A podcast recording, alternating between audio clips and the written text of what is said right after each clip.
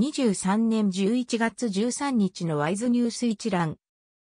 台湾の経済ニュースが音声で聞ける、耳よりワイズ。こちらではトップニュースとその他ニュースのタイトルをまとめてお届けします。スマートフォンでもお聞きいただけます。トップニュースは、半導体の成熟プロセス、来年、第一四半期に20%値下げも。半導体業界関係者によると、成熟製造プロセスが中心のファウンドリー、UMC、パワーチップセミコンダクター、VIS は来年第一四半期のオファー価格を10%以上引き下げ、特定の顧客には15から20%引き下げるようだ。値下げ幅はアフターコロナで最大と見られている。UMC やパワーチップの稼働率が60%前後まで低下しているためだ。13日付経済日報が報じた。その他ニュースのタイトルは、ガス精製装置の大陽日酸、新竹県でエレクトロニクス向け工場完成。TSMC の10月売上高、過去最高。TSMC の CoWoS、顧客4社から追加受注か。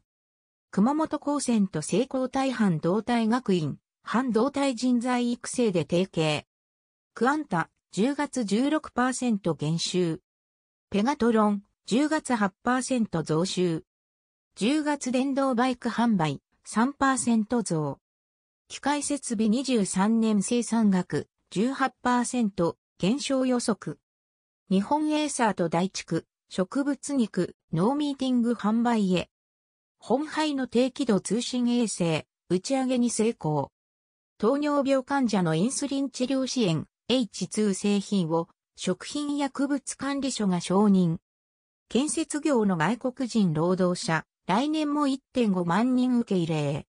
ネット通販の独身の非セール、モモは10分で1億元販売。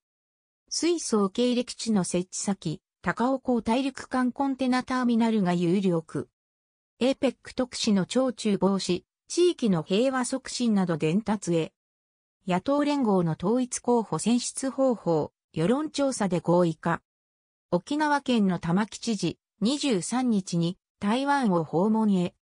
中国軍機6機確認、8日ぶり中間線越えなし。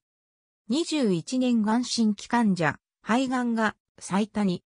ネットに流出の性的画像、法改正も削除進まず。やっぱりバイクが便利、公共交通機関の促進進まず。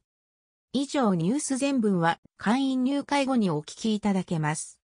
購読、指読をご希望の方は、ワイズホームページからお申し込みいただけます。